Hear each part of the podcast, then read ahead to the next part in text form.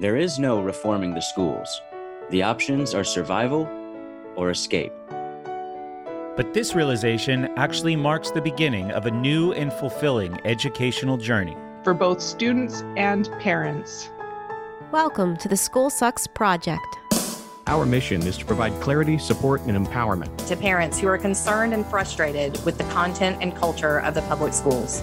We achieve this mission through the creation of educational and entertaining media and the development of supportive communities. Continuously building a more detailed picture Of what genuine self directed education can look like.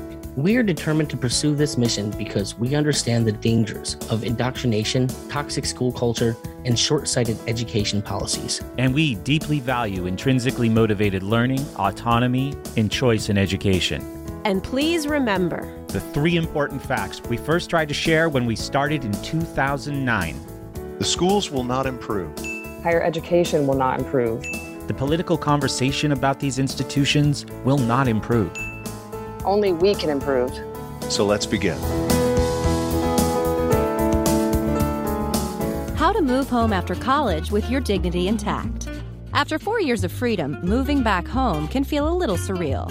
Keep the big picture in mind, and you can cohabitate in style. You will need maturity and self confidence. Step one transitioning from college to the real world is no easy feat, so move home.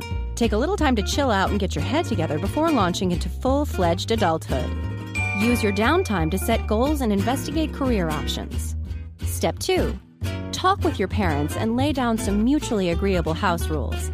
That 10 p.m. curfew needs to be a thing of the past, but you might have to compromise in other areas. Hello and welcome back to the Essential School Sucks number 19. As we come to the end of our second section, leaving institutional schooling and finding educational alternatives. This show is called Succeeding Without Schooling, and it was the very first conversation of what turned out to be many, many conversations with Zach Slayback, who was part of the founding team at Praxis. College is this weird extension of adolescence, right? Like adolescence itself is kind of a weird thing. Like 16 year olds are not supposed to be treated as children. They should be treated as adults. College kids are not really treated as adults, especially with the, the current climate that we have on college campuses, but they're not really treated as children, especially by their parents. I, I, I don't want to say I don't want to say like you know if we got rid of school that'd be the panacea for curing a lot of the world's ills, but it probably would actually cure a lot of problems in the long run. I think so. I think we'd have a society of people who would have to grow up a lot faster. You know, you mentioned extending adolescence. That is one of the most crippling features of not just uh, the lower levels of school, but but even higher education as well. You're 23 years old before you have a chance to be in relationships with people that are, you know, not authority and underling type Right. relationships. You know, Right. you don't have friends who are people that you would respect and look up to. Your friends are people just like you. And, and that's, I think, that a part of that is people tend to gravitate with people who make them feel okay about how they're doing, not people who want to make them better. I think that's unfortunate, but after 12 years of school, why would you hmm. do anything else? Why, adults are the people you stay away from. Adults are the people watching you. Adults are the people who yell at you. Why would you want to go anywhere near them?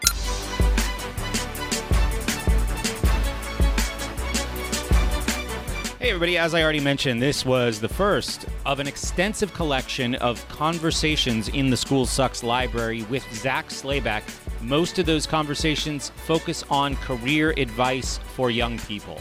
Zach is an entrepreneur, he's a writer, a speaker, focusing primarily on the issues of education, innovation, and philosophy. This conversation was six years ago, so I will promise you a lot has changed in Zach's life since then. I think he was about 23 or 24 at the time. But there will be more of Zach in the Essential School Sucks collection. This is where our professional relationship started. And at the risk of being presumptuous, I'm going to say a lot's changed in all of our lives over the last six years. In fact, in that intro clip, that isolated clip from the show where Zach and I are talking about college and adolescence and this weird period of life, I say something towards the end of like, kids don't want to go anywhere near adults because of the relationships that they form with adults through the schools. I was wrong. And I found out that I was wrong about that then, anyway, current generation of college kids and how different they were from people my age when we went through college as far as our relationship with adults in positions of authority was concerned. When I was in college, when it came to residential life, let's say, we didn't want anything to do with adults. We wanted them out of our business as much as possible. We solved our own problems. We moved off campus as quickly as we could. In fact, me and my group of friends, the adults in positions of authority at our college, they strongly recommended that we leave campus at the end of our freshman year. When I said that to Zach, I was probably just six months away from realizing that that crop of college students was all about needing adults, all about running to adults with every single problem on campus. Those people graduated and they went out into the real world and they got jobs in education and journalism and human resources and law and look at us all now, huh? What a couple of years it's been. Yeah, so this was the end of 2016, and it was in 2017 on the show that I started paying more attention to campus culture. And it was then I realized how this generation of young adults was willing to put their full faith and trust into a collection of really unimpressive authority figures. That trend has continued right up to the current moment. Like we talked about in the earlier episode of The Essential School Sucks with Dan Sanchez, school has robbed young people of their why. That angst has been co opted. And today you can, as a young person, have the safest, most blue pilled, most focus group tested and approved set of political and cultural beliefs available in the world and still fancy yourself part of some kind of a resistance. You can see you can see it this week in the news. Anyway, this show is one of the most shared, one of the most linked conversations in the entire School Sucks collection of episodes. It is one of my all time favorite shows. Zach was one of my all time favorite guests. This is a conversation that focuses primarily around the idea of building a better credential than the college degree, a more updated credential than the college degree. This conversation with Zach was shortly after I first discovered Praxis, and I recognized how valuable it was, and it only took me six years to form an official partnership with them, promoting their service to the young people and the families who need it now more than ever. Originally released October 10th, 2016, as podcast 454 Building a Better Credential Than the College Degree with Zach Slayback. But also stay tuned until after the show. There are some important updates on how the Praxis program works. While the spirit of the organization and the philosophy of the organization uh, remains the same, Praxis is under entirely different ownership now. The people who run it today actually were graduates of this original form of Praxis that you're about to hear us discuss in this audio. How about that?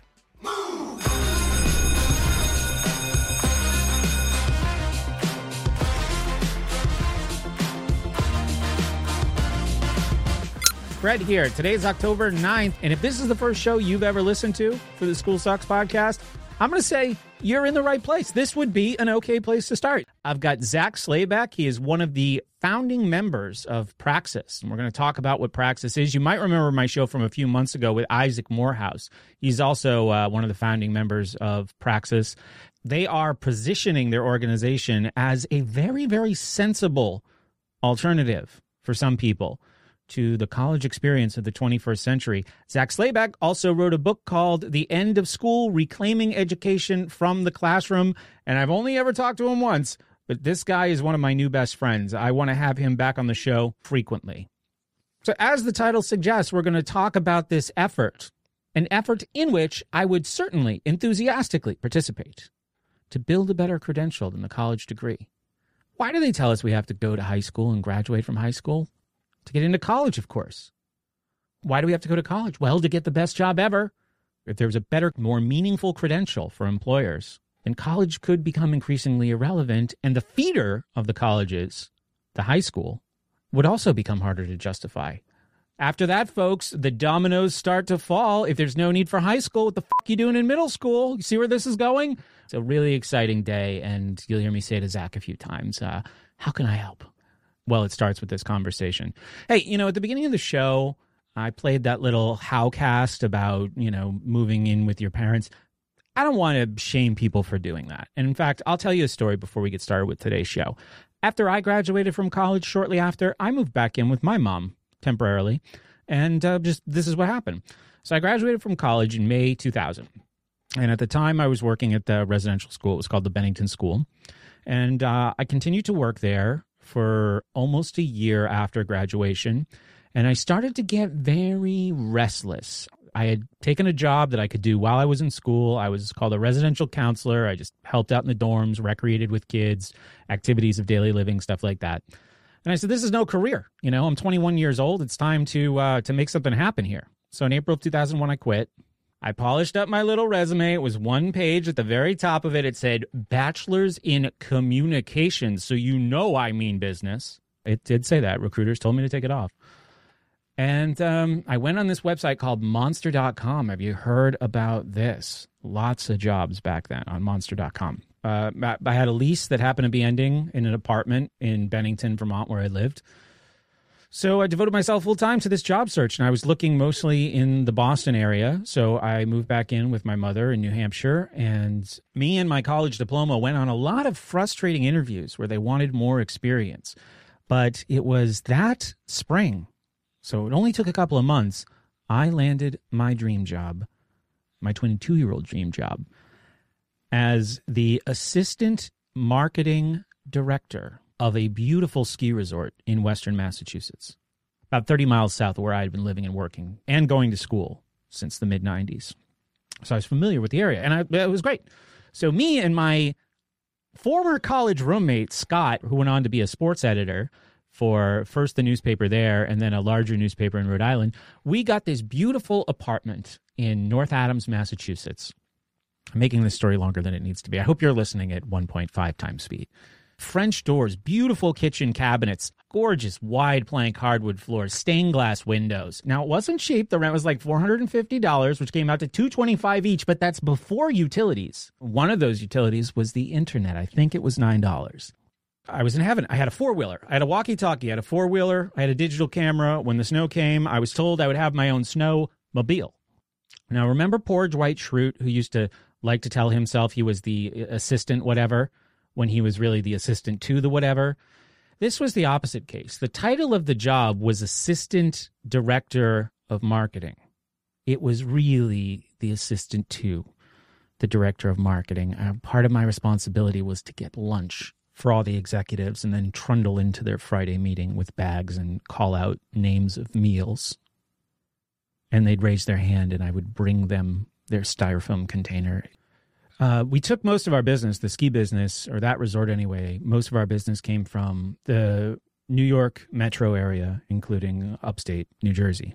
Shortly thereafter, our hopes for a big winter, along with uh, you know the hopes of many resorts that counted on business from New York, got 9/11. By 9/11, I was laid off. I think that November, and I quickly found myself back in North Adams, collecting unemployment and looking out my beautiful stained glass window just sitting there saying, I, I should have just stayed at home.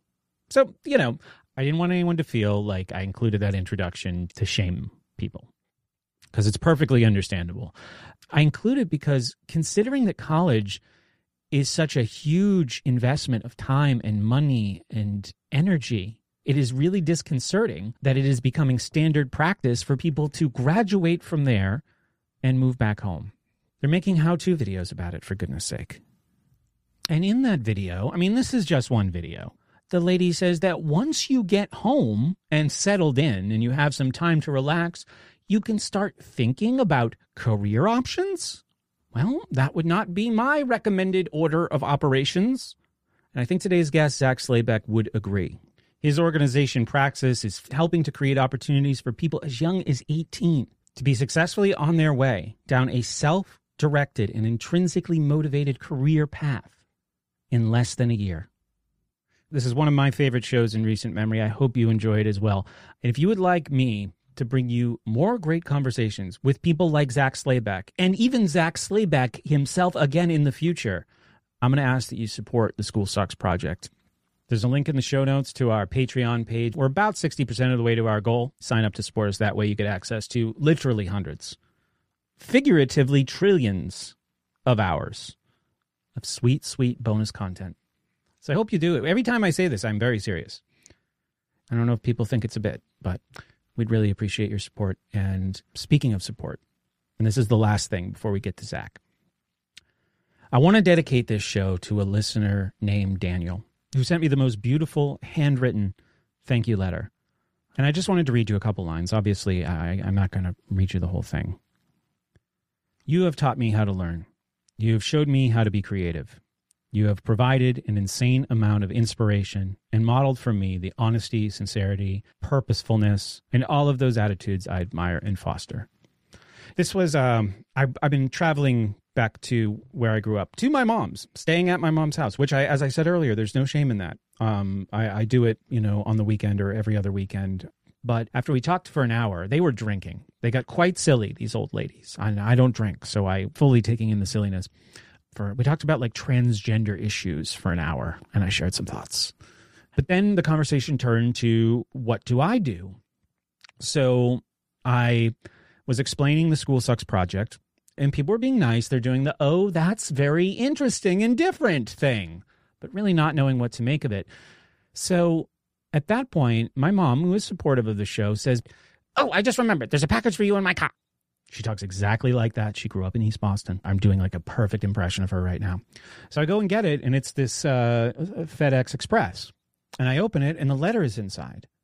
And I, I read the letter, suddenly these three people who probably haven't put a tremendous amount of thought into the issues or the practices that we discuss on this show they suddenly understand so much more about what i do and why and uh, i think everyone certainly including myself was very very moved by that so this show is dedicated to daniel Unfortunately, one of the themes that he discussed in his letter is very, very present in today's show. So here's my conversation with the very cool. Remember how I said in the last show, you're going to be seeing more cool people? Zach Slayback. Thanks for listening, everybody, and take care.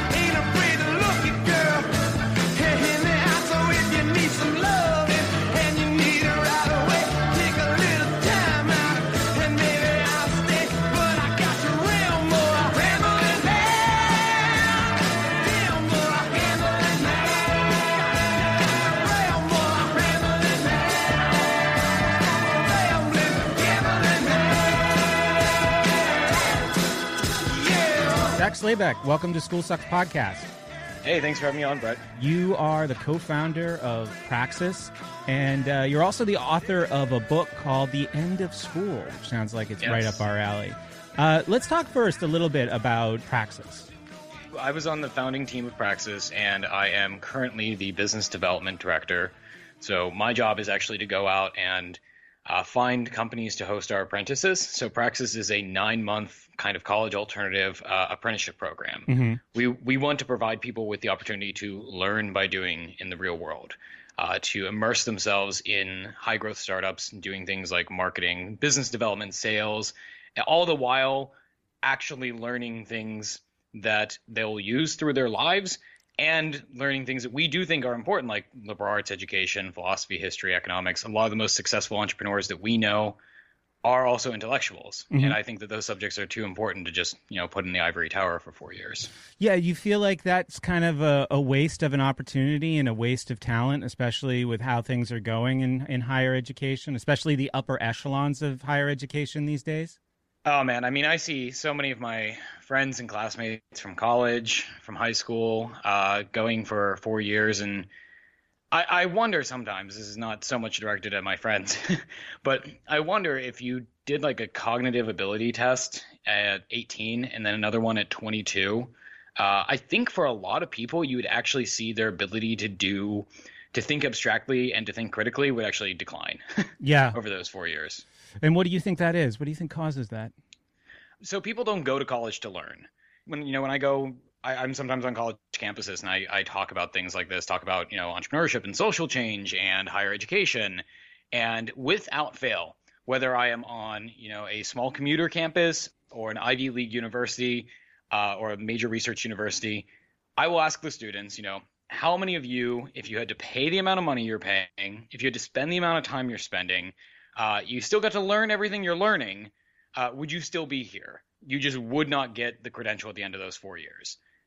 Without fail, nobody raises their hands. Exactly. Exactly. So, the reason people go is to get a job, right? Exactly. They're, yeah. They're, they're there to get a credential that will allow them to get a job when they're done. So the, the the learning is just kind of like a secondary effect of that. And someone who does who will be there even without that credential, they should become an academic because academia is designed to create academics. Indeed. Now, I don't want to. I don't want to name this show, Zach, something like "Stupid Old College" versus "Exciting New Praxis," but I do see the two very much. Um, even though Praxis is small and doesn't have anywhere near the institutional power of some of these, you know, upper level uh, universities, this is a, a really, really exciting alternative. And I've heard you talk about the need to build a better credential. Right. Th- this morass exists because this is how people get credentialed today.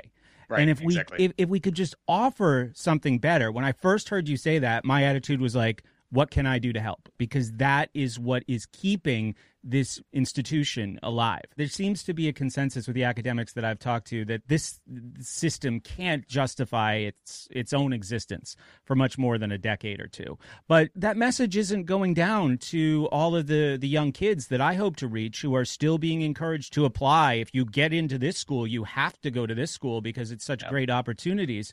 So yeah, let's talk about this idea of of the better credential and what do you envision when you tell people that?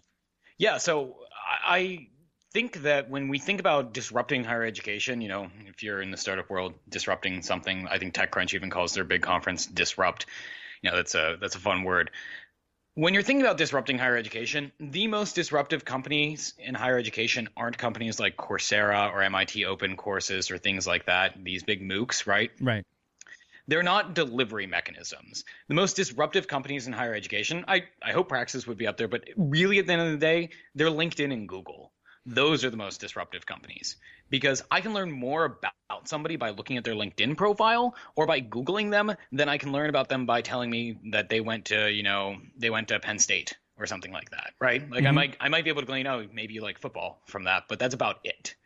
Uh, when you're building a better credential, you need to understand that the credential is a heuristic for hiring, for investing, for uh, you know going to, into business with people if you can signal the value that you can add uh, to an organization or working with somebody just as quickly or more quickly, then I think that that's what that credential is going to be. And I think the way you do that in the 21st century, in the age of the internet, is you actually go out and you build things. You can actually create that social proof. It's ridiculously easy. So the the attraction to Praxis, obviously, I'm a big fan and in many respects a student of John Taylor Gatto right? Mm, and this yeah. was uh, so ever present through his work is this idea of taking control of your own future, your own existence. Yeah. I wrote it down. Your how do you describe uh, Praxis? The accelerator for the startup of you. Yep. right. So I've been a big fan of the, that idea, Gatto's idea of a, the lost apprenticeship, which pretty much, I mean, in a lot of professions, it is essentially lost. You just can't yeah. get. I mean, I remember I was talking a couple of days ago to Ben Settle, email marketing uh, entrepreneur, and uh, he does a lot of coaching. Uh, with people who are struggling through that process.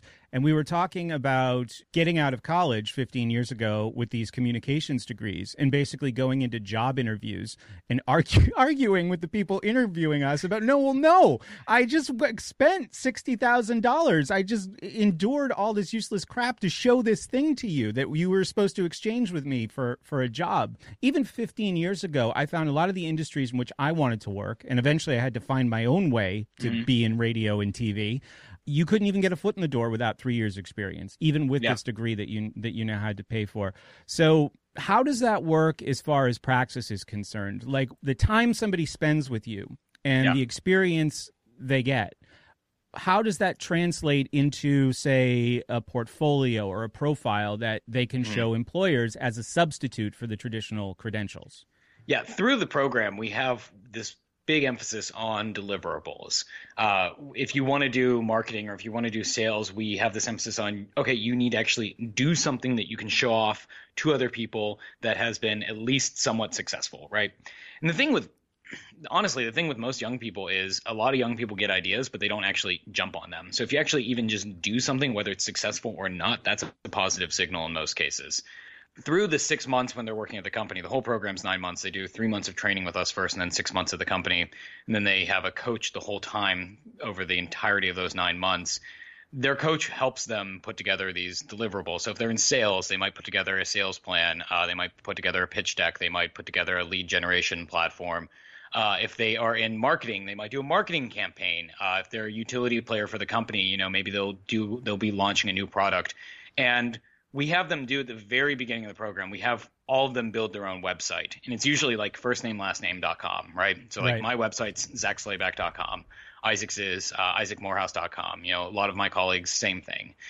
And we want them to be able to put up on their website the things that they have done. Uh, and that is more than anything else. I, I, I've had business partners of ours who have hired our participants solely on the fact that the participant has sat down and blogged for 30 days straight. And they're like, wow, that actually takes a lot of commitment. And that's really hard to find from an 18, 19, 20 year old. And they can write well and they know more from that than they know from you know I have a degree in you know like writing mm-hmm, from mm-hmm. some like fifth tier school somewhere. So for us, it's it's all about actually taking what they're doing at their business partner, what they want to achieve. When I interview candidates for the program, uh, I ask them, you know, what are your three year goals? Where do you want to be in three years? And trying to get them to those three year goals in nine months.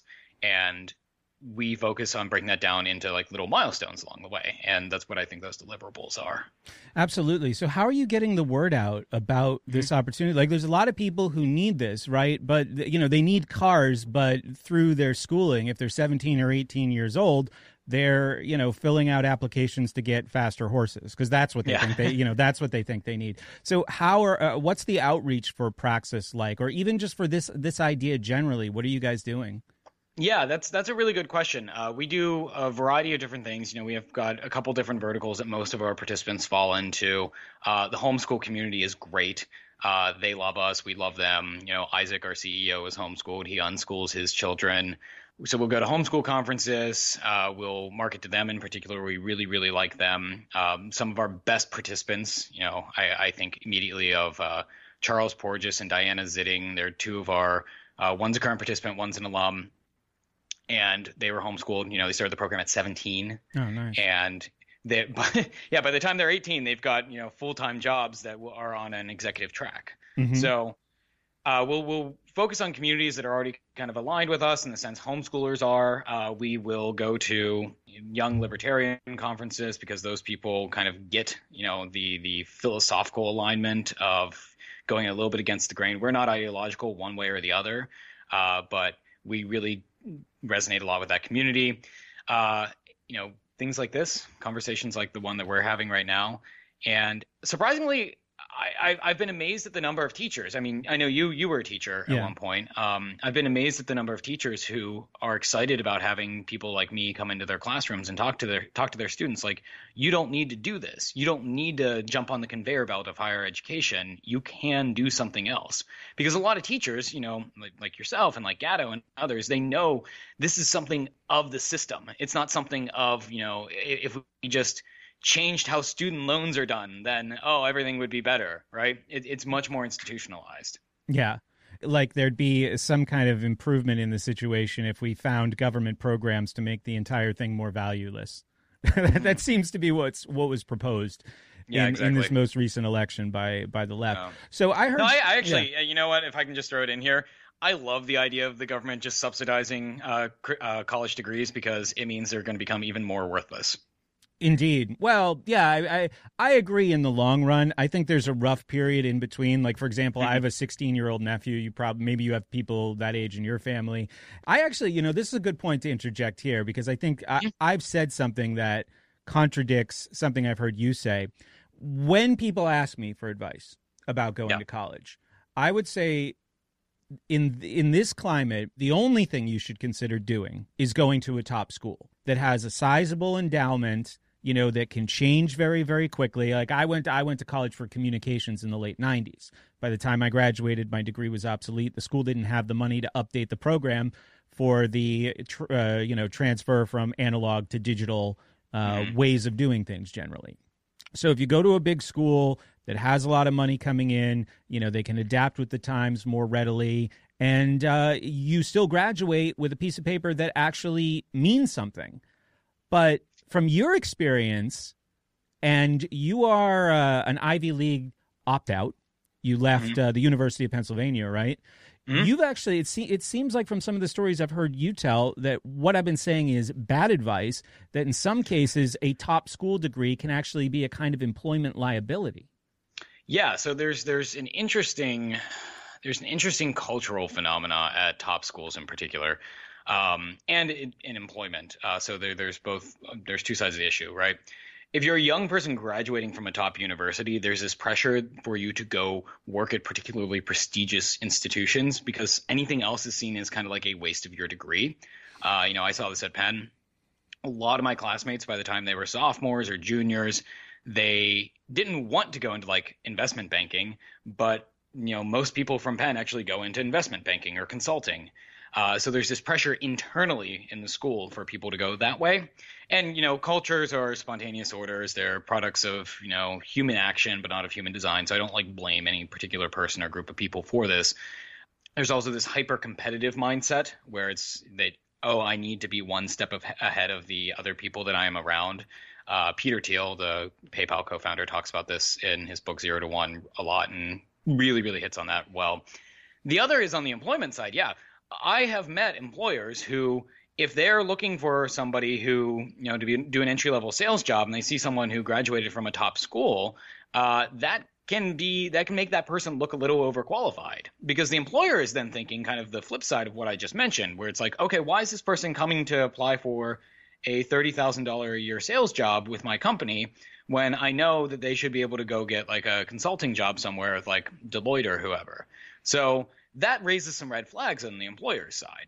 Mm-hmm. The the strength of the signal from the institution really, I, unless you are going to some of these very highly selective companies, um, you know, like for example, I think Facebook usually when they're doing on-campus recruiting only recruits from a handful of schools. They will hire dropouts, but you just have to do it through a different kind of uh, a different kind of process.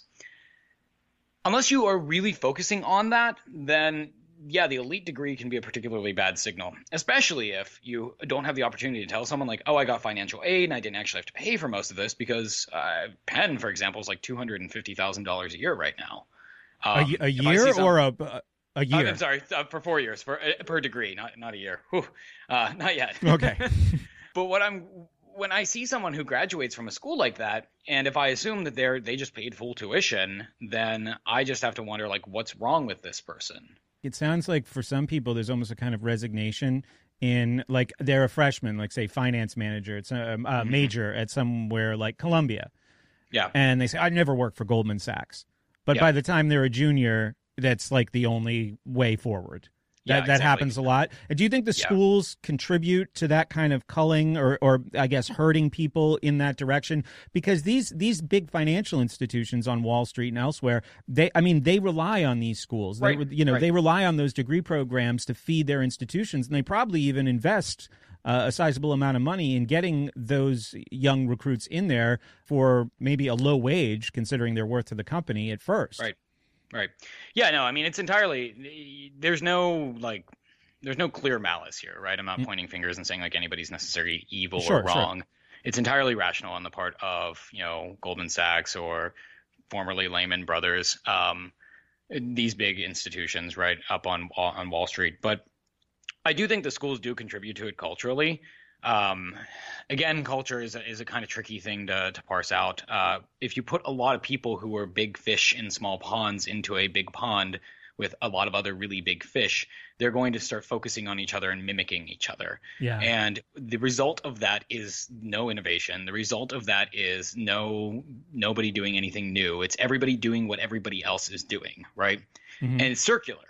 So you end up seeing people. Yeah, I, I had friends uh, at Penn who they came in their freshman year and they wanted to be entrepreneurs, or they maybe wanted to, maybe they were a finance major at Wharton and they wanted to go and maybe start their own fintech company someday or something like that. but by the time they're sophomores or juniors or seniors, they all want to go to Goldman Sachs because anything else is seen as a, as a waste of that degree. Right. And it, it's entirely rational for the school. It's entirely rational for uh, these large institutions to go in and try to create that kind of culture. Uh, how you fix it, I don't know. Uh, if I did, I'd probably be a lot wealthier myself. Sure. You know, while we're talking about the reasons why institutions do things, and eh, you know, I, feel like I'm going to make all of these things sound more nefarious than they actually are. So you can help well, me I with mean, that. So, so, but Gatto, Gatto makes this point, right? Yeah. In the underground history, he says, you know, this sounds like a conspiracy. This sounds like uh, like a cabal. The scary thing is, it's not. Right. Why would you be told about it? right. So when you do uncover it, yes, it is very much uh, we never went to the moon type stuff, you know? Right. You, exactly. But uh, yeah, it's perfectly rational. So let's talk about the rationale of the colleges themselves. And I've heard some of your conversations about the college admissions process.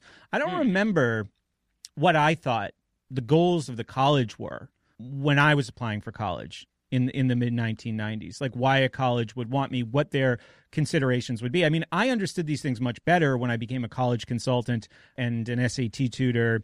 And you know just the size of the institution determines the the weight they're going to put on metrics like test scores. So if an institution is huge that's all they're looking at. And if an institution is small and only gets you know a few thousand applicants a year they're going to be look taking a more holistic look at who you are obviously as a person but i, I think when i was in uh, secondary school when i was in high school it didn't even occur to me that a college would have an agenda, an admissions department would have an agenda. It was just a school. The school right. was just the thing you did, and this was just the extension of that. It was just the 13th grade. But what are uh, a college's goals, or at least these upper level colleges, when it comes to the college admission process? What yeah. are their motives? We we need to do away with this notion of like for profit versus nonprofit colleges, right? right people ask me all the time, like, "Oh, is, is Praxis for profit or nonprofit?" And I say we're for profit, but that's because we think profit and loss are really important signals, and we actually want to report to our customers.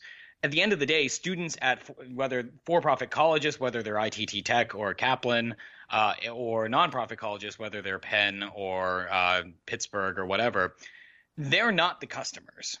They are input. And that's really, really important uh, to understand. The university has an incentive to maximize its endowment. This becomes very, very clear if you understand why people are paid high wages. People are paid wages as a function of the of the value that they add to the organization that they work at. University presidents make a ton of money. Mm-hmm. Uh, I like Amy Gutmann, who's the president of Penn, makes like I think she's the probably one of the best paid university presidents in, in the country, and that's because she's a fundraiser. That's what university presidents are. Nonprofit presidents in general are fundraisers. So the university has an incentive to maximize its endowment. It has an, a short term incentive to do that and a long term incentive to do that. In the short term, that means getting people who are already donating to the organization or people who could donate to the organization, primarily alumni, uh, as well as the government giving grants and uh, student loans, all these other issues. But let's just do it in terms of the endowment, right? Primarily means getting the alumni to actually donate to the or, uh, to the university. Well, so how does how does the admissions department do this?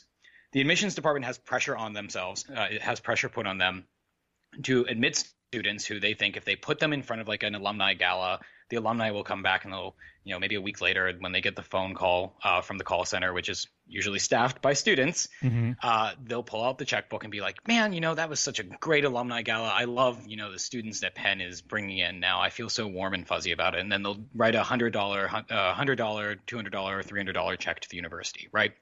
Short term uh, profit right there. In the long term, you know, that sounds kind of nefarious, but it's true. You know, yeah they they love to bring in. This is why it's great to admit people from you know lower income backgrounds because you can bring them up and you can say like, look, they're look at what the opportunity we're giving this bright young person that they've been able to uh, work the, for themselves into. In the long term, the university also has an incentive to admit people that they think will be successful. Universities don't make people successful. You know, I, I think your listeners would get this, but like this is kind of a contrarian idea to a lot of people because people push their kids to go to schools where they're like, oh, well, successful people went to those schools, so I guess they are successful because they went to those schools. No. Right, right. Universities know to select for people who have certain traits that will lend themselves to being successful later in life. Right. Um, a lot of legacy stuff there too with families. legacy obviously, stuff, yeah, successful people go to those schools because they were successful. It's not how they Right. became successful. Right, exactly. So the university has a long-term incentive to admit students that they think, you know, 20, 30 years down the line will pull out the checkbook after they go to the alumni gala. So, I mean, if you're if I were consulting a, a college senior right now on their uh, writing their essays to get into college, play up this angle. That's what I would tell them. Um, that's the incentive for the for the organization. It's to maximize the opportunity for check writing to the endowment. hmm That's unfortunate that students don't know that. And I think it's a really important thing to know that if you are a certain caliber student or if you fit a certain profile, you are an object of display in, Yeah. in many ways. And then on the back end, you're somebody who pulls out your checkbook if all goes well, you know, 20, 30 years later. Coldly logical, but Mm-hmm. it's yeah, I just remember having a, a more warm and fuzzy attitude about the higher education experience when I was 17 and filling out a bunch of Hey, I, applications. when you go through 12 years of, of schooling, I totally get why people have that, that mentality. Uh, I, I find it, you know, kind of going back to what we were talking about a, a couple minutes ago on employment and employability, I find it so totally absurd, so totally absurd that the people who are giving 17, 18 year olds career advice for how they should, you know, prepare themselves for the next couple years of their lives and probably the rest of their lives have never worked in anything else besides education. Whether they're guidance counselors or teachers or their parents who have very little idea of what their their students, their children actually want because the school takes nine hours of the day from them every single day. Mhm. So I, I just find it I, I've I, you know I, I go I've been kicked out of a couple conferences uh, high school conferences tell, for telling co- uh, high school students this where I just tell them I'm like look the people who are giving you advice have no idea what they're talking about because they've been totally removed from the workforce for 15 years. I got to pause right there and ask: You've been invited to high school conferences, like as a representative. I, I don't. I don't know if you've uh, certainly not to promote your book, The End of School, but as a representative of Praxis.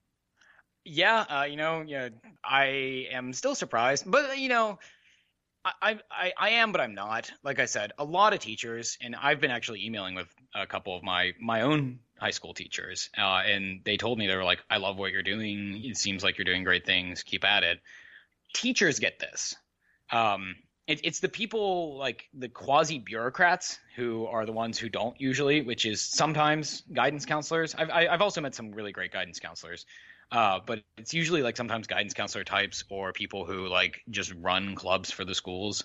Um, teachers get this because I think they've seen a fair. I mean, I've talked to teachers who have told me that they had a young person who graduated from their high school who was like a, a great student that they really liked who went off to college and is still emailing them for help while they're in college. And they realize like, holy crap! Yeah. Like this is this is not the system that these young people think that it is that they're in, uh, enrolling in. Um, but yeah, to answer your question, yes, I am. Um, I'm not thrown out that often anymore, um, but it has happened on a couple occasions. Absolutely. My tenure as a teacher was relatively short because uh, the way I've described it is I would just do something and then I'd start finding why it wasn't actually a service, why it wasn't actually helping people, and then that would just gnaw away at me until I could find something else to do. Sometimes they were very lateral moves, you know, Yeah. uh, w- even within the same organization. I have met public school teachers who have the same experience, and I'm sure it has to be for any self aware person, it has to be fairly common that Yeah. after you've been there a decade, you know, and, and you, you see the patterns and you, in many cases, see your ineffectiveness, even if you're a great teacher. And I think great teachers would be more susceptible to this Yeah. you have to start becoming really, really frustrated. But there's a kind of dependence on the job after a Yeah. while, you know? Yeah. And it's, I don't know how people go about quieting that. I know some people are really, really torn by that. I mean, fortunately, I was always working in private organizations. So if, uh, you know, I didn't like it, I could just negotiate for There was a lot of flexibility with how I could move or how I could change. Uh, and I know not everybody has that. Yeah, no, I, I know some of my best teachers from high school and elementary school. They retired early, or they just they just resigned themselves to the fact like I will only be able to help a couple students a year. Uh, everybody else, you know, I, I just have to be a functionary for the testing regime, which is Yeah. sad. I mean, it, it is. Uh, I, at no point do I ever want to paint teachers as like, as again, school itself. School is a culture, right? Like we we have to de-school ourselves as we leave school, uh, and that means getting out of that kind of culture. But as a culture, it's something that is not designed by any one person. It's something that we just all reinforce through our own actions. And uh, yeah, I mean, I've I've I was speaking at a high school in Pittsburgh. Uh, an economics teacher brought me in uh, where I was talking about as a young person today, the workforce is going to be entirely different than uh, than even like the workforce that I graduated high school into just a couple years ago. And uh, I, I mention the golden handcuffs. And for those who are listening who don't know what the golden handcuffs is or are, it's this idea that, uh, and I see this with a lot of people who I graduated from college, uh, I did not graduate from college with, but who graduated from Penn that I went to college with. And they go, they get a job, a really nice, high paying job, and they tell themselves, after a couple years, I'm going to quit and I'm going to go do something else. And then the job just pays so well and there are so many perks that it's just very very difficult to quit so then they blink and then they're you know 40 years old they've got a mortgage they've got kids they've got a spouse that they have to take care of and they can't quit because they've experienced lifestyle inflation where they've experienced where they need that 10 15000 dollars every month just to get by I was talking about this, and there was a teacher at the back of the room, the econ teacher who brought me in. And he said, "Yeah, you know, you can have bronze handcuffs too." Like, right? Yeah, exactly. he's like, "I don't make that much money, but I can't quit my job." So I, I think that's a big part of it too. People they get in, they get dependent on the job, and then it's like, well, what what can I do? Sure. Yeah. Yeah. When I was well paid, I had to make a, a lot of like sideways moves to try and continue to like, okay, well, this doesn't feel right, but certainly there there's a way to make this work. You know, I remember uh, having this uh, this meeting with the person who ran the tutoring company that I worked for, um, and saying I don't want to do academic tutoring anymore. I ju- just give me SAT because the academic tutoring is the problem. That's the thing I have the problem with. Telling people they have to get better grades.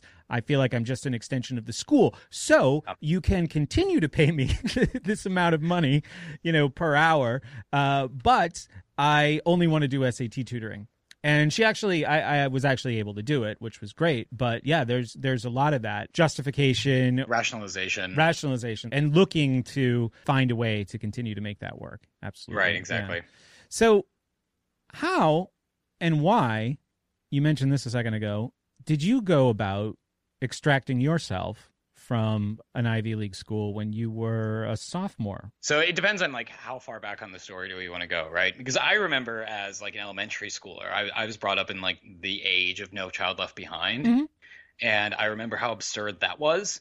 And I remember hating the testing regime and feeling like that th- that I'm just like a cog in a little machine. And I would find like little outlets through school, uh, whether it was like music or a friend and I in like the fourth grade started a satirical newspaper that we would sell. Um, and the, but eventually, by the time I got to be like a junior in high school, a sophomore or junior, I was like, crap, you know, I, I have to, I have to shut up and I have to play by the rules of the game, right? So I I make sure I get into a, a prestigious university. I go there. I get a, a research fellowship while I'm there. Um, you know, which was fun. I got to I got paid to read philosophy books. I can't actually complain about that. Uh, but I was restless. I was so restless. And, you know, when I'm talking to young people too who are if if my story, if what I'm about to say resonates with you, leave. You have to leave. Because if you stay in it, you're going to resign yourself to drudgery for you're you're going to wake up, you're going to have those golden handcuffs on and you're going to wonder like what you could have done. And that's a horrible feeling. So I felt myself very uh restless, right? I wanted to build, I wanted to create. I studied philosophy because I I see philosophy as the building of ideas, the building of systems of ideas, right? Uh, I also this is also why I'm really interested in economics. Economics is the study of human action. It's not you know like dollars and cents. But I ended up going to I was in the focus group actually for Praxis initially, and I ended up going to Isaac, our CEO, and I told him, "Let me just work for you for free on on the weekends after class." You know, I understand like not everybody can do that, but I was fortunate to have a sizable financial aid package from the university, so let me just work for you for free so I don't go crazy. And then after about a year of that, I noticed I can either I could do many things mediocrely, and this is something you also see in elite higher education. Very few people are actually very good at anything. A lot of them are like okay at a lot of things, Right. uh, which won't actually get you that far in life. I'm sorry. So I was like, okay, I can either do school mediocrely or I could help build praxis mediocrely at the same time, or I can do one of them well. And I realized, I thought back to, you know, like when I was a kid, and I was like, well, I've never actually liked school. it's always just been something that I put up with. It's like paying taxes, right? It's like I hate it, but I'll I'll do it so that I don't like get thrown in jail or so that I'm not like homeless on the street. And, You know, I bought into the narrative that we tell kids where it's like if you don't get good grades, you're going to be you you know you're going to be on the street and you're going to be poor, which is also ridiculous. So I ended up taking a year off, uh, moved down to Charleston to work with my colleague Isaac. Uh, we you know raised a little bit of money. The company started growing, and I realized why would I go back? Mm-hmm. And you know I I wrote a chapter, and this is in in my book, The End of School, but it's also in another book called um, Why Haven't You Read This Book about flipping the burden of proof. Why don't you drop out of school? Too many people try to look for reasons why they should stay, why they should drop out. But why are you in school? Why would I go back and pay a ton of money, even with financial aid, pay a ton of money to be miserable, to be uh, to be learning fewer things than I was learning, to be less fulfilled, and to be less productive. I was more productive. I was learning more than I'd ever learned. I was happier. I was doing all these things. Why would I go back? And for me, it was as simple as that. And I, I just looked at Isaac one day. I was sitting in our office. I remember this, and I was like, I just, I just think I'm going to drop out. Why? Why? What's the purpose? Right? So many people they put their lives on autopilot, and they go get that degree without ever asking themselves, why am I doing this? Mm-hmm. Absolutely. I've heard you talk about what motivates someone to be a good student, Mhm. and you said you think there's a kind of freedom in it, right? Like you'll be left alone if you're good. Now, I'll tell you the other side of that. I was a bad student and I didn't stop hearing about it, you know, from Yeah. my parents, from my teachers, from the guidance counselors, letters from the school. Uh, it sucked. And I went to college. In the first couple of years I was at college, I was also a bad student. I got bad grades and I behaved poorly as well.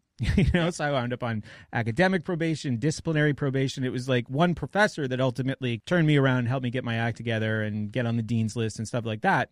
But I never had any belief in in myself really intellectually. I mean, why would I? Uh, I hated school. I thought that was the measure. So this idea that being a good student was important to you because it brought you a kind of freedom. Um, right. When did you realize that? Obviously, when you were in middle school, high school, like before college, right? Uh, I probably realized that in middle school. Okay. Uh, because that, that's when things like kind of start getting serious with school, right? Mhm. Uh, up until then, school is, for lack of a better way of describing it, it's essentially daycare for parents who didn't think about like, hey, maybe I should actually spend time with my children. Uh, as a total aside, I know you've interviewed uh, my friend Jeff Till, and I think that Jeff just makes great points about so many people just put themselves also on autopilot and just send their kids to school as a form of Yep. daycare, and I think that's I think it's horrific to be entirely honest. Um, but I think it was middle school, right? Because that's when things kind of start getting serious. That's where the school starts to kind of break up into like these different tiers. Like uh, you have honors, and you have, you know, in some schools you have like college prep, and then as you get into high school, you get like AP. And for me, you know, with my parents um, and with the community, I knew, you know, if I was a good student, uh, people wouldn't bother me. uh, and this this translated in you know my senior year. I was editor of the school newspaper at the school, uh, and I was able, you know, my my book is actually dedicated to two of my teachers, and one of those teachers was the newspaper teacher who. Essentially, because I was a good student elsewhere and in her class, I was able to just go to her room during other classes and just do what I wanted to do Yeah. you know, sometimes, you know, a couple times a year that meant actually working on the newspaper, but most of the time that meant, you know, reading things I wanted to read or studying things I wanted to study. Um, so I understand when when someone is a good student, if they're a good student for that reason, I totally do. Yeah. Now, see, I had to steal a pack of hall passes to get that kind of freedom that you had earned. Now, did you find when you went to University of Pennsylvania, did you find that still applied, that kind of Uh, freedom for good students? Yeah, I mean, it, it's it's still applied in a yeah, it did it did still apply in a certain regard, but also like by the time when you get to college, like college is this weird, you know, Gatto talks about extending adolescence. Yeah. Um, and he he he hints at this a little bit with college, especially in some of his talks that you can find on YouTube. College is this weird extension of adolescence, right? Like adolescence itself is kind of a weird thing. Um, like 16 year olds are not supposed to be treated as children; they should be treated as adults, Mhm. as young adults, but as adults. Uh, and then college, you know, college kids are not really treated as adults, especially with the the current climate that we have on college campuses. But they're not really treated as children, especially by their parents. I, you know, I talked about this on on, on my blog the other day. I was uh, down in Fort Myers giving a talk uh, through one of the organizations down there, and on the door to the lecture hall was a sign that said "Parent Free Zone." And first, I thought that was like, oh, like just kind of Yeah. a joke. And I was like, haha. And then my, my like heart just completely sank. And I was like, this is probably serious. Because I remember thinking about, you can find, you know, your listeners can just Google this right now about like parents bothering professors about their college age children's classes and grades. And parents calling in to like find out what their grades are, uh, or parents calling in to see if they can get extra credit. And it's like, your young person is 18 19 years old. They are an adult by all by like all traditional definitions besides the student based definition. Get out of their lives. Hmm. but then i have to wonder no wonder these people also can't find jobs. I, I have actually talked to one or two of our business partners who have told me i've had parents call after interviews for like entry level jobs and that's just so appall- appalling and, and also astonishing to me. Call but also, that's an what? extension of school. I don't know. I mean, I, I guess like, hey, you know, like little Johnny's a really hard worker. I think you should hire him. I, I would run as quickly as possible from little Johnny in that case. Yeah. Um, uh, it, it's absolutely terrifying. But also, like, I, I, I don't want to say I don't want to say like you know if we got rid of school that'd be the panacea for curing a lot of the world's ills, but it probably would actually cure a lot of problems in the long run. I think so. I think we'd have a society of people who would have to grow up a lot faster. You know, you mentioned extending adolescence. That is one of the most crippling features of not just uh, the lower levels of school, but but even higher education as Yeah. well. You're 23 years old before you have a chance to be in relationships with people that are, you know, not authority and underling type Right. relationships. You know, Right. you don't have friends who are people that you would respect and look up to. Your friends are people just like you. And, and that's, I think, that a part of that is people tend to gravitate with people who make them feel okay about how they're doing, not people who want to make them better. I think that's unfortunate, but after 12 years of school, why would you mm-hmm. do anything else? Why, adults are the people you stay away from. Adults are the people watching you. Adults are the people who yell at you. Uh, why would you want to go anywhere near them? Yeah, and and just there's also this element, you know, I, I, I try to stay as far away from you know electoral politics as possible, but it becomes really clear in electoral politics.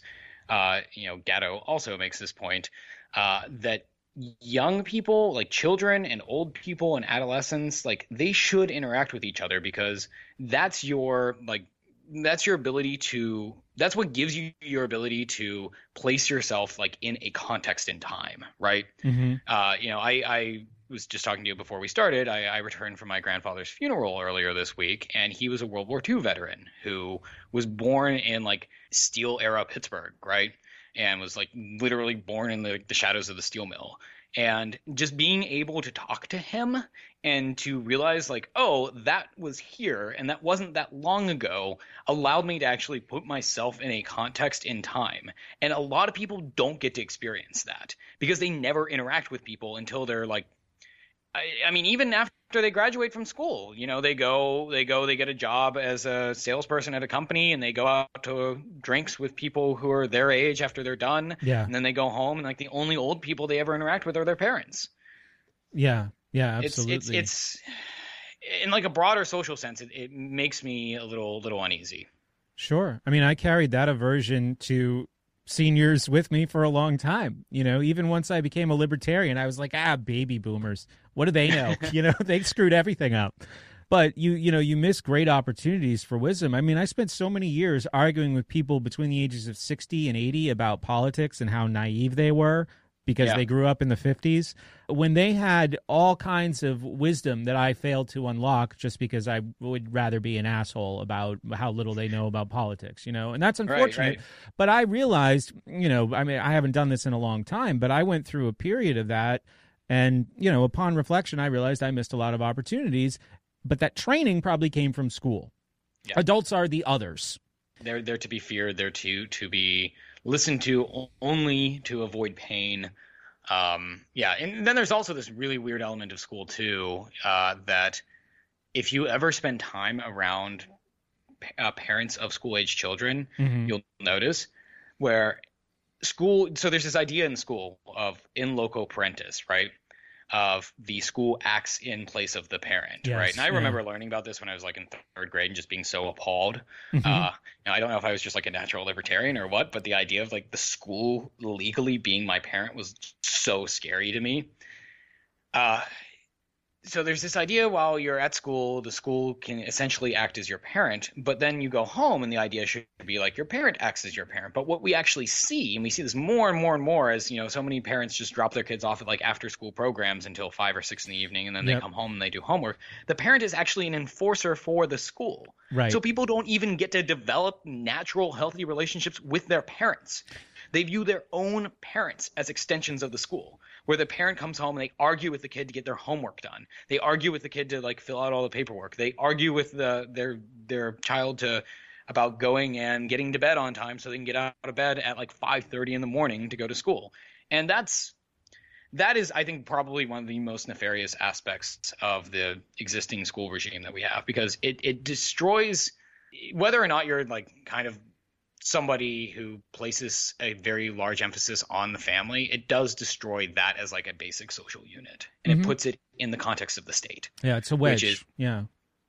yeah Uh, my advice to parents when I used to tutor, because I would deal with that a lot. You know, people would Yeah. say, "Well, you know, the school said," and I would say, when when there's a conflict that you have to mediate between your son and a teacher, your son and the principal, start from the working position that you, your child is right.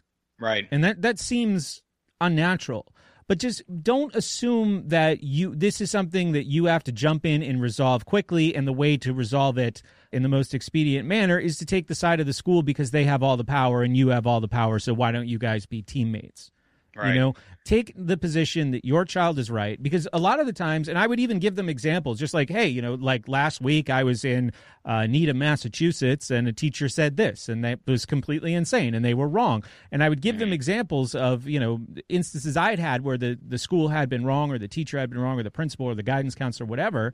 And I think that empowered them, or, or at least gave them pause to like rethink that, like, all right, well, I'll start from the position that I'm on my kid's side. What a novel idea. And, and mediate from there. and it, it not only it not only humanizes your child which that seems like when you say it objectively that seems like a horrific thing that needs to be said right, right. Um, Right. It not only humanizes your child, but it also allows you to actually get to know them. You know, Peter Gray in, in his phenomenal book that came out what like two or three years ago, Free to Learn, makes this point that the reason why he he's a psychologist up in Boston, uh, the reason why he got interested in how people naturally learn, which is through play, was because he was in the school and in the principal's office, and his child was acting up, and his child told him to told him and the principal to go to hell. And like most parents, they would probably get up and like hit their kids. Yeah. Which is also like a whole other issue. But he actually stopped and he thought to himself, okay, like why is my young child telling me and this principal here to go to hell? Like something has to be pretty terrible. And that's actually what allowed him to go and consciously think about education and consciously think about how people learn, humanely learn, and naturally learn. So, again, if you read like a transcript of what we're saying right now, the fact that it has to be said is is kind of scary. Indeed. Hold on. I've got a problem with a cat. I just need to pause for a second. There's a cat at my feet. What's wrong with you? Oh, gosh. yeah, I can hear it.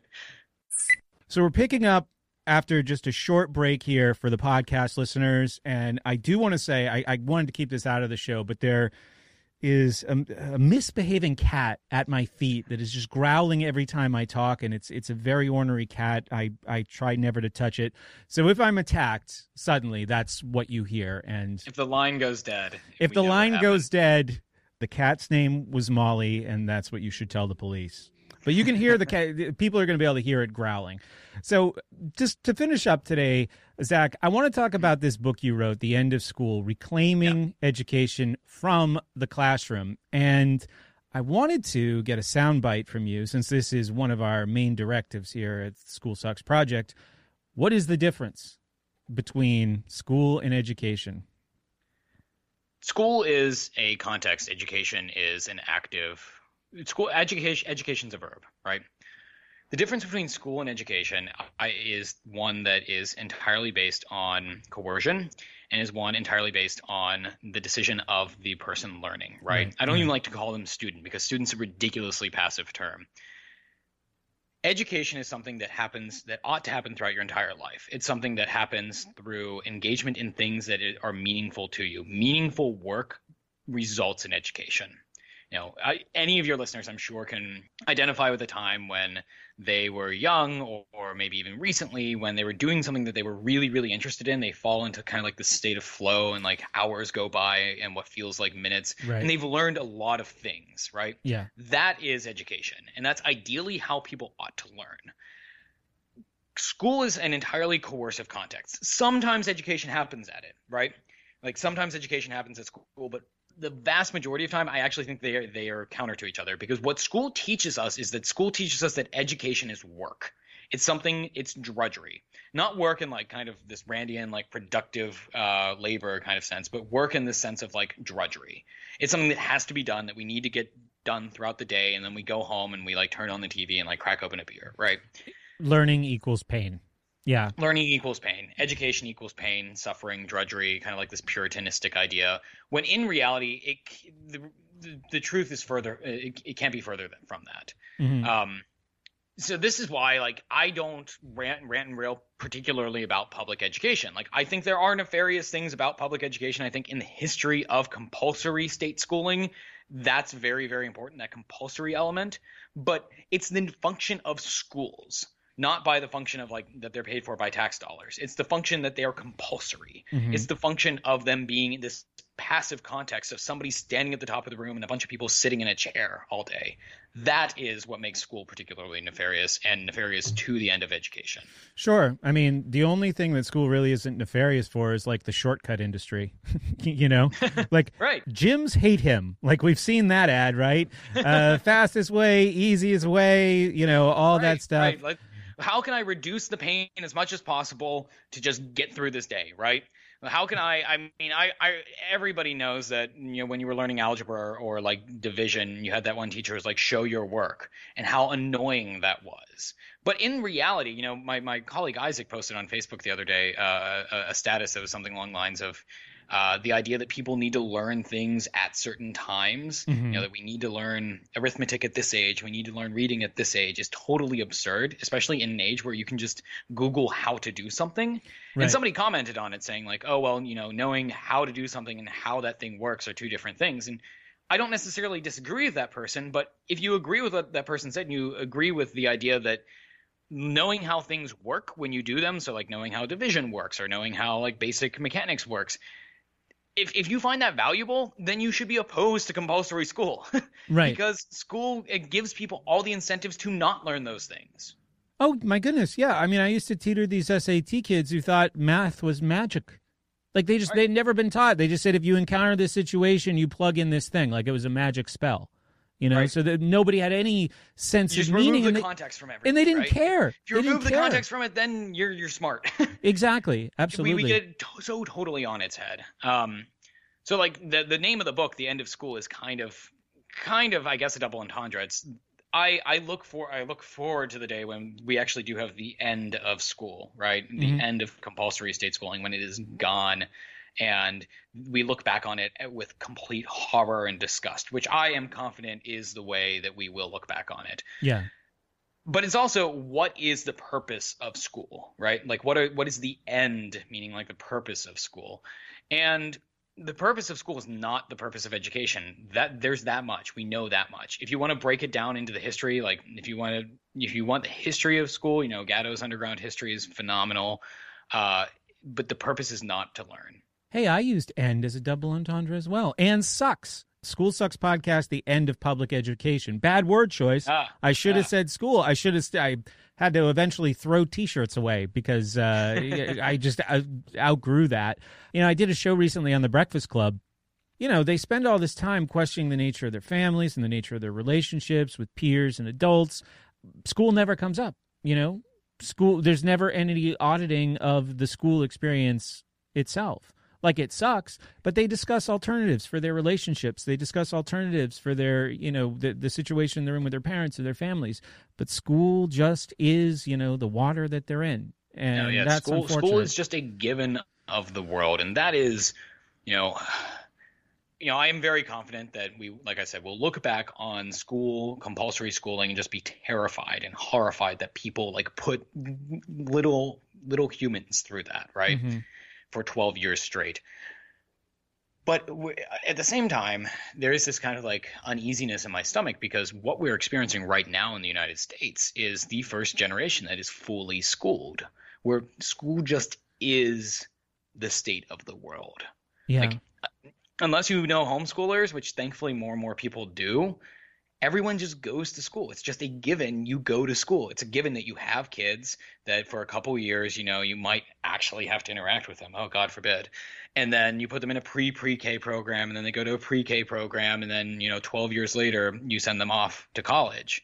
That's just totally a given. And uh, when you get to a a state of the world where something that is very much that should not be a given is suddenly a given, getting out of that mindset that it is is it, it's it's quite a quite a task. It's hard. Yeah, that idea of from the cradle schooling that that is new. You know, I mean, I was home until I was five. So uh, this is one of the things that excites me about Praxis, and um, you know, I mean, I hope you guys obviously are hugely successful, but I hope other things like Praxis spring up as well. I mean, you Yeah. guys seem like you're. When I first, when Isaac and I first talked about it, I think last year, uh, I never heard of uh, much like it. You know, Yeah. I, there's certainly not a really competitive market for what you're doing. I mean, do you, are you going out and seeking people, or do you have people coming to you? Are you turning people away? Like, what's your um, admission rate compared to like a, a college, maybe? It's about ten to fifteen percent. Oh, all right. So yeah, you do have people coming to you. That's great.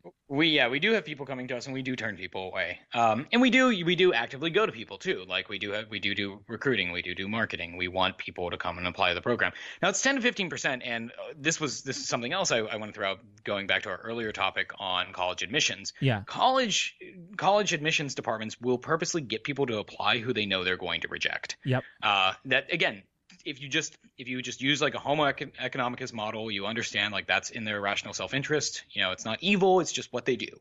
Because if you are the University of Pennsylvania and you uh, want to stay high in like the rankings reports because your alumni will feel proud and send you money, then one of the things that contributes to the rankings is your admissions rate. Right. Okay, so how do you keep your admissions rate low or actually drop your admissions rate without admitting fewer students? You get more people to apply. You- Exactly. You, turn more people away. So they know that there are people who are they they're getting to apply every year that they're trying to turn away. We don't do that. We have a 10 to 15 percent acceptance rate simply because 10 to 15 percent of the people who I, I'm just confident 10 15 percent of the people out there it, are up to doing hard things. It's a Yeah. very like practice. This is not easy. It's it's ridiculously fulfilling. And what our participants do, they they accelerate their careers by you know four or five six years within a year, very very easily. But it's it's not easy. So if I had a thousand people who applied and uh, a thousand business partners to take them, they were all praxis quality. We'd have a 100% acceptance rate. Mm-hmm. Sure. So that's an important caveat to throw in there. But yeah, we turn we turn participants away. I turn companies away all the time. Um, I am always interested in having new business partners, but I need to make sure that the business partner like understands praxis, that they get what we're doing. Yeah. One of the most important things for me is just get on the phone, and if they tell me I wish this was around when I was younger, that's almost always a great fit. Uh, if they they're like, oh well, I'll send you over to our HR department and you can talk about interns there, and it's like, no, we're not an internship program. They just don't get it at that point, and it's probably not going to be a good fit. You know, we've got business partners all over the United States, and uh, I I have to I'm going and finding new ones, and I'm also turning ones that come to us away and adding new ones if they come to us. So if I if I can throw this in real quickly, if any of your listeners are running growing businesses, reach out to me. I can send them some great talent. Yeah, absolutely. And just to stress that it's not an internship. People are No. getting paid to get this experience. And you have even talked about having basically a net zero or even. You actually make I- money. I, guess it would be net positive tuition expense. Right? Yeah, no, the, the student at the end of the day, the, the participant is our customer. Uh, they pay us a tuition for all the things that they do with us, their education experience, the placement.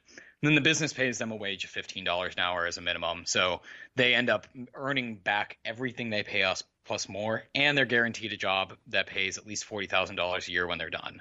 Mhm. Uh, and that's that's a job guarantee. So if they hit the goals that their business partner sets for them during the program, they walk away what forty thousand two hundred forty two thousand four hundred dollars in the green. Yeah. So That's awesome. Well, I- I hope as time goes by, this does become, by and large, a better credential than the college degree, because the exciting ripple effect of that is what justifies the existence of high school these days yeah, to get into college. what made me so interested in K through 12 education more than anything else, like yeah, I, I like I said, I, I was someone who like balked at like the No Child Left Behind stuff, and school was always kind of a burden to me. But what really got me interested in this and like made me decide I'm gonna go, I'm gonna write this book, I'm gonna you know do more stuff on this. I'm I'm working on stuff on like deschooling now. Mhm. Is see doing recruiting for Praxis and seeing people coming out of college and seeing people going into college and realizing it's not just college. It is like the college is just the tip of the iceberg of all the things that you know young people coming out of college and not being able to find a job. It's not just college that makes it difficult for them to find jobs. Exactly. Uh, it's the 12 years behind it too. Absolutely, where there are so many, so deeply ingrained Yeah. habits. What can, can I ask? Just what kind of work you're doing on deschooling? Yeah, so so like I mentioned earlier, there's this I call it deschooling. Um, there's this we we graduate from school, we leave school, whatever, and we're we're stuck in very much of what I call a schooled mindset, right? Yeah. And a schooled mindset is one that, at its core, does view learning as work, does view learning as drudgery. Uh, you know, maybe if you're lucky, certain types of learning aren't drudgery, but for most people, like almost all learning is drudgery. Whether it's uh, learning a new language or going to e- learning, you know, about your own body and like going to the gym or things like that, right? but it, even deeper than that it's that the world is kind of broken up into these levels like school is like that you can level up if you check off the right boxes Right, right. and it it, it, it, it, might sound a little like of hippy dippy at first because it, it goes back to like this idea of like oh well you know it, people in their little boxes in their neighborhoods and they drive in their little boxes but the reality of life and the reality of the world is that it's not like that. It's much more gradient. Uh, you don't have you know unless you're a bureaucrat or you're a private bureaucrat working in a very very large organization you don't check off boxes to get to the next level of the game. And people view very many elements of their lives like this. And the first introduction to life like this is school. It's grades. It's classes. Mhm. and if you go through that for 12 16 18 20 years of course you're going to view the rest of the world that way. And of course you're going to have a, a quarter life crisis when you come out of school and you realize like oh the world isn't quite like that. Or you're going to have a midlife crisis when you can't keep leveling up anymore. Like why do most people have kids?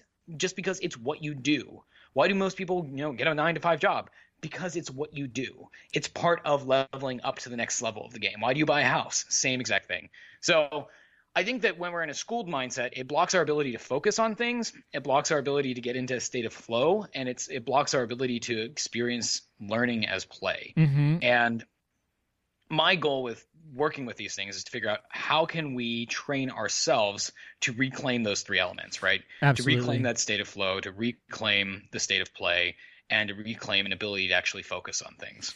Yeah, it seems like there's a lot of uh, aspects of life that are directed or controlled by a crippling fear of failure. Not that people should go out and try to fail to have a sweet story about, oh, you wouldn't believe it. I was living in my car and I never knew. Right, right. You know, but not to be so uh, averse to the idea of failure or, or, because I mean, th- that's the thing with school. Failure meant staying in the same place, it meant an unchecked box and no forward movement. You couldn't get to the end. I mean, everything in life, it's, it's so weird how this, like, I hear so many people who are my age or older, and I'm not even that old, talking about retirement. Right. Why? Right. the because it's the end. That's Right. when you know it, I. they Uh. just keep deferring gratification to this. This you know, it was graduating from high school, then it was graduating from college, then it was buying the house, then it was becoming the boss, and now it's it's retirement. Like that is definitely um, a schooled mindset. and a lot of people don't even make it that far you know uh, there's this you, you your series by the way again this is i guess this is plugging you and your own podcast but cool. for your listeners who haven't haven't like listened to your series on gatto's underground history you know the, the book is a behemoth it's it's very very it's it's very dense. But your series on youtube that you have uh, one of the videos uh, of the series the new dumbness gets at this very very well right? People experience these quarter life crises or midlife crises because they get to a level where they realize that their credentials and their degrees and their pieces of papers and their signatures from people with fancier titles than them don't actually mean anything. They don't necessarily translate into actually knowing how to like have a family, how to have a loving family, how to have a fulfilling career. It's it's not necessarily hard to reach the boxes that mean success, but to actually experience what success is is something very few people know how to do. Yeah, the new dumbness. I think it describes a bunch of people who look smart on paper, but don't really know how to do anything that truly makes them happy. God, Zach, I feel like we could talk forever. I'm glad you listened to the show. I think that's cool. I really enjoy uh, your your show as well. And um, uh, the book's out. Can we promote that to, Oh, to my audience? How can they get it? It's on Amazon, uh, just the end of school. Uh, it is both available as an ebook on Kindle and it is available uh, in print as well. Mm-hmm. And uh, early next year, uh, the 25th anniversary edition of John Taylor Gatto's Dumbing Us Down is going to be released. This is like an announcement. Mhm. Um, and I, I've written the forward to that as well. So keep your eyes peeled for. If you, you haven't read Dumbing Us Down, you absolutely should read it. Uh, if you have, I recommend picking up another copy and reading the forward in it. That's awesome. I have a forward coming too for uh, the Underground History book. Oh, awesome! Yeah, they um, was it uh, Dave who asked you to do it? Is that who you connect with? No, I, I met Dave recently. Yeah. Um, I met him at a conference. Uh, great, wonderful guy. Uh, but the Dumbing Us Down is under another publisher that's actually, I think, out of Vancouver. Yeah. So they saw one of my articles online, picked up my book and other things like that, and they're like, "Oh, you know, John loves what you're doing with Praxis. He loves this idea of like an apprenticeship eh, for other elements of the of the world, not just like being a plumber or an electrician. Yeah. Uh, would you like to write the forward? And I was like, absolutely. That's very very cool. I mean, I think I learned about Gatto, and when I remember reading the first one was Weapons of Mass Instruction for me. I was just like, it's it's it's similar experience that a lot of people experience like the first time they read Ayn Rand, right? It's like Yeah. someone's finally speaking to this that, that I've been feeling for all these years. This is amazing. Um, and I, I think I learned about him through those 15 videos. So thank you. My pleasure. Yeah, it's interesting that like, oh, this just vague feeling of discomfort has a voice, an articulate voice. It has a justification. It has bulleted lists of reasons why this makes sense. Sweet. Oh, it's got a history. Wonderful. That was a, a kind of an exciting revelation that I guess we've gone through several times in life in several different areas, whether it was politics or economics or education or Yep. philosophy. Very, very cool. So I sincerely mean this. How can I and people in my audience, if they're interested, help Mhm. Praxis? if you know any young people, you know, 17 to 20, 20 ish, Mhm. uh, so in their 20s, meaning uh, that, you know, you think can work hard, that you think are excited about working, are excited about creating value in the real world, uh, and you think would jump at that opportunity, introduce Sure. them to us. Uh, my email address is Zachary, Z A C H A R Y, at discoverpraxis.com. Shoot me an email. Uh, we're also very active on Facebook. Uh, so you can find us at facebook.com forward slash discover praxis. Uh, like I said, my email address is zachary at discoverpraxis.com. We've got a great blog over there. Uh, we put out content regularly on everything from you know how to get hired as a young person without a credential to the difference between being a student and being an entrepreneur as a mindset. So uh, check out our website. And like I said, if you're interested or you might know someone who's interested, shoot me an email, get on Chatro with us. We'd love to talk to you.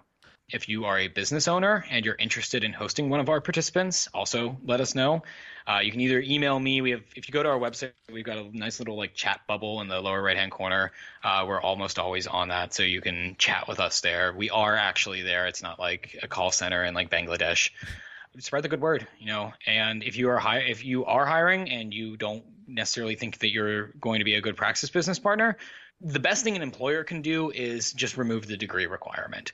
I understand that that can be hard because you'll just get like a ton of applicants, Mhm. but a lot of the applicants you're going to get aren't going to be much worse than the applicants you're getting already. Or what I see a lot of companies moving towards, and this was, you know, even two or three years ago, I started seeing this, is on their uh, hiring requirements, they'll say, uh, you know, bachelor's degree and whatever required, or equivalent work experience. And equivalent work experience, I've talked to some of our business partners who have this. To them, equivalent work experience is like six months. Yeah. it's not four years. That's it's funny. like six months. The tide is turning. You're Yeah. seeing two things happen at once. One is you are seeing more degree inflation, Mm. uh, meaning like you need a bachelor's degree to like be a janitor now. Mhm. Uh, there are more janitors with uh, chemical engineering degrees in the United States today than there are chemists, I think. Um, so uh, you do see that on one side of the spectrum, but on the other side of the spectrum, you are seeing p- companies like our Praxis business partners who are Yeah. like, we just need good help. Right, We need right. people who are smart, hardworking, excited about creating value. And once you've got that, if you're not in a large bureaucracy, once you've got that, your foot in the door, nobody's going to ask you about that credential at one point or another anyway. Right, You're yeah. going to so impress them above and beyond what you can have. And if you're starting at 17, 18 years old, like I mentioned, one of our uh, several, a lot of our Praxis participants are like this, but you know, like one of our Praxis participants here in Atlanta, he is leading up a sales uh, a sales development division at his business partner. He's eight and he's 18. He's on track to become a sales executive. Yeah. Uh, that's something a lot of people aren't on track for at 25. Yeah, yeah, exactly. I would love to interview more people who Yeah. who are involved. So maybe that's something we could talk about in the future. Hey, I'd be happy to have you on the show anytime. And uh, I'd if be you happy ever, to be back. yeah, if you ever needed a Enjoyed guest, this. let me know. I really enjoyed the conversation. Zach, thanks so much for coming on School Sucks. Thank you, Brett. I really enjoyed it.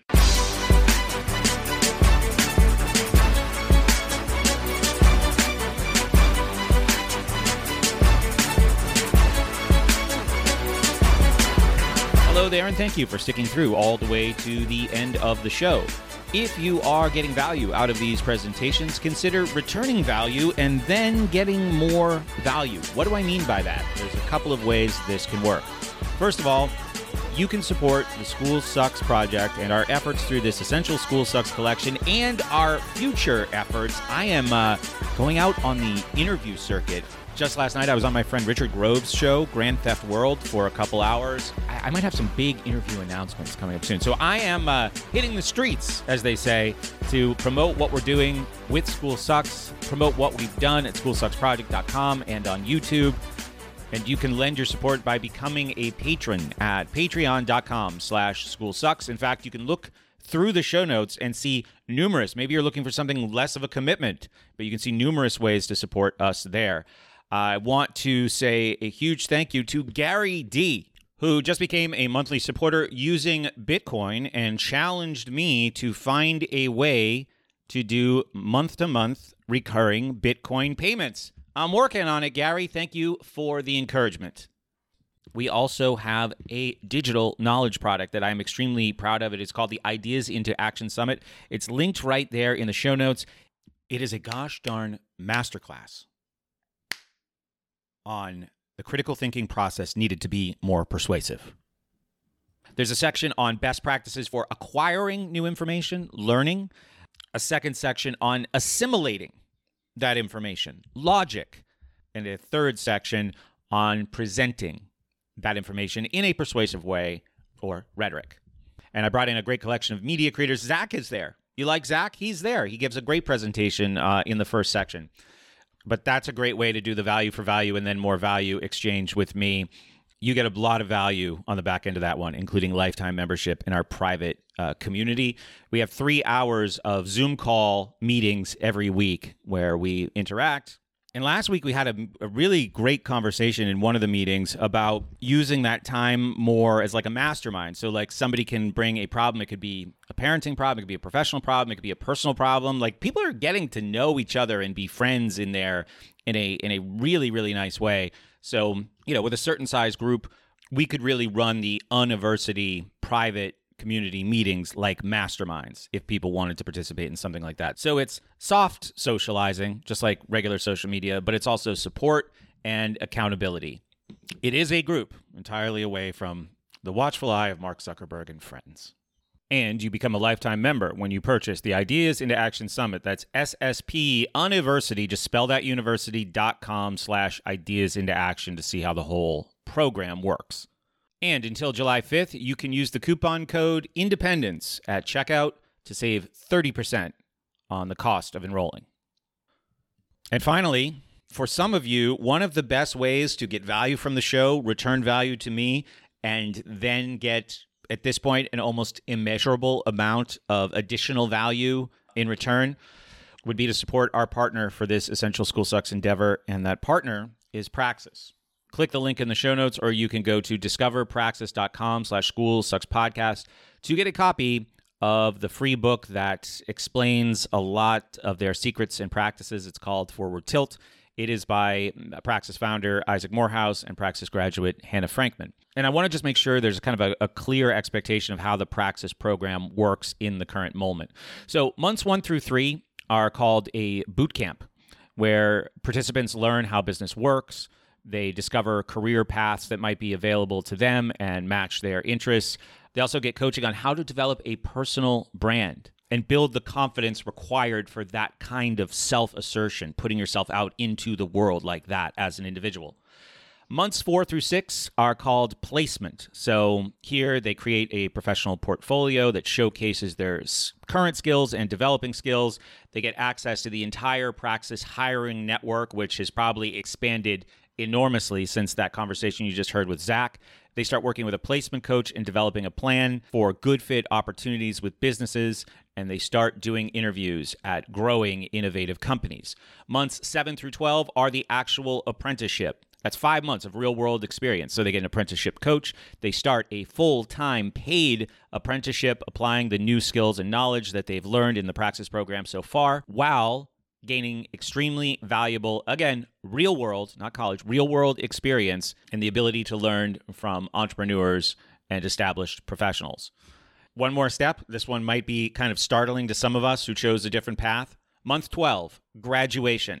Leave the program, keep your full time job, gain lifetime access to the Praxis hiring network and mastermind community. Continue your career with confidence. That's how the program works. It's a year. So if you are the parent of a teen or you are the teen, please go to discoverpraxis.com slash school sucks podcast and start learning more. All right, we'll be back soon with the final episode in the second section of the Essential School Sucks.